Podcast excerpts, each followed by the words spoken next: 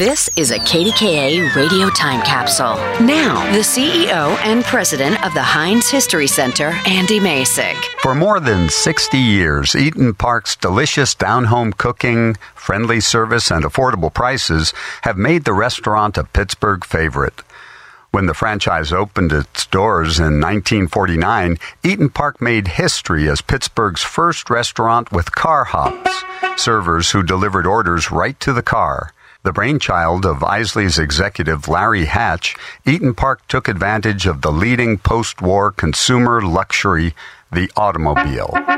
He reversed a popular slogan of the day, Park and Eat, to Eat'n Park, and car hops made eating out fun before fast food diners discovered the convenience of drive through service. Customers dined in their cars or inside the tiny 13 seat restaurant located on Route 51 in the South Hills.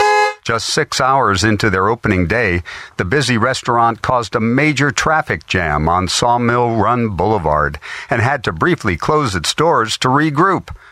Four months later, a second restaurant opened to keep up with the demand of hungry Pittsburghers. Within the next 11 years, 27 additional Eat'n Park restaurants began serving customers.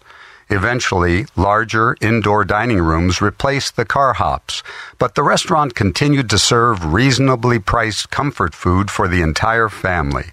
In 1986, Eat'n Park introduced Smiley Cookies, frosted sugar cookies with colorful icing in the shape of a smiley face. Customers, young and old, gobbled up the sugary treats, and Smiley became the official Eat'n Park mascot. Today, Eat'n Park remains a Pittsburgh culinary icon, serving great meals with a smile.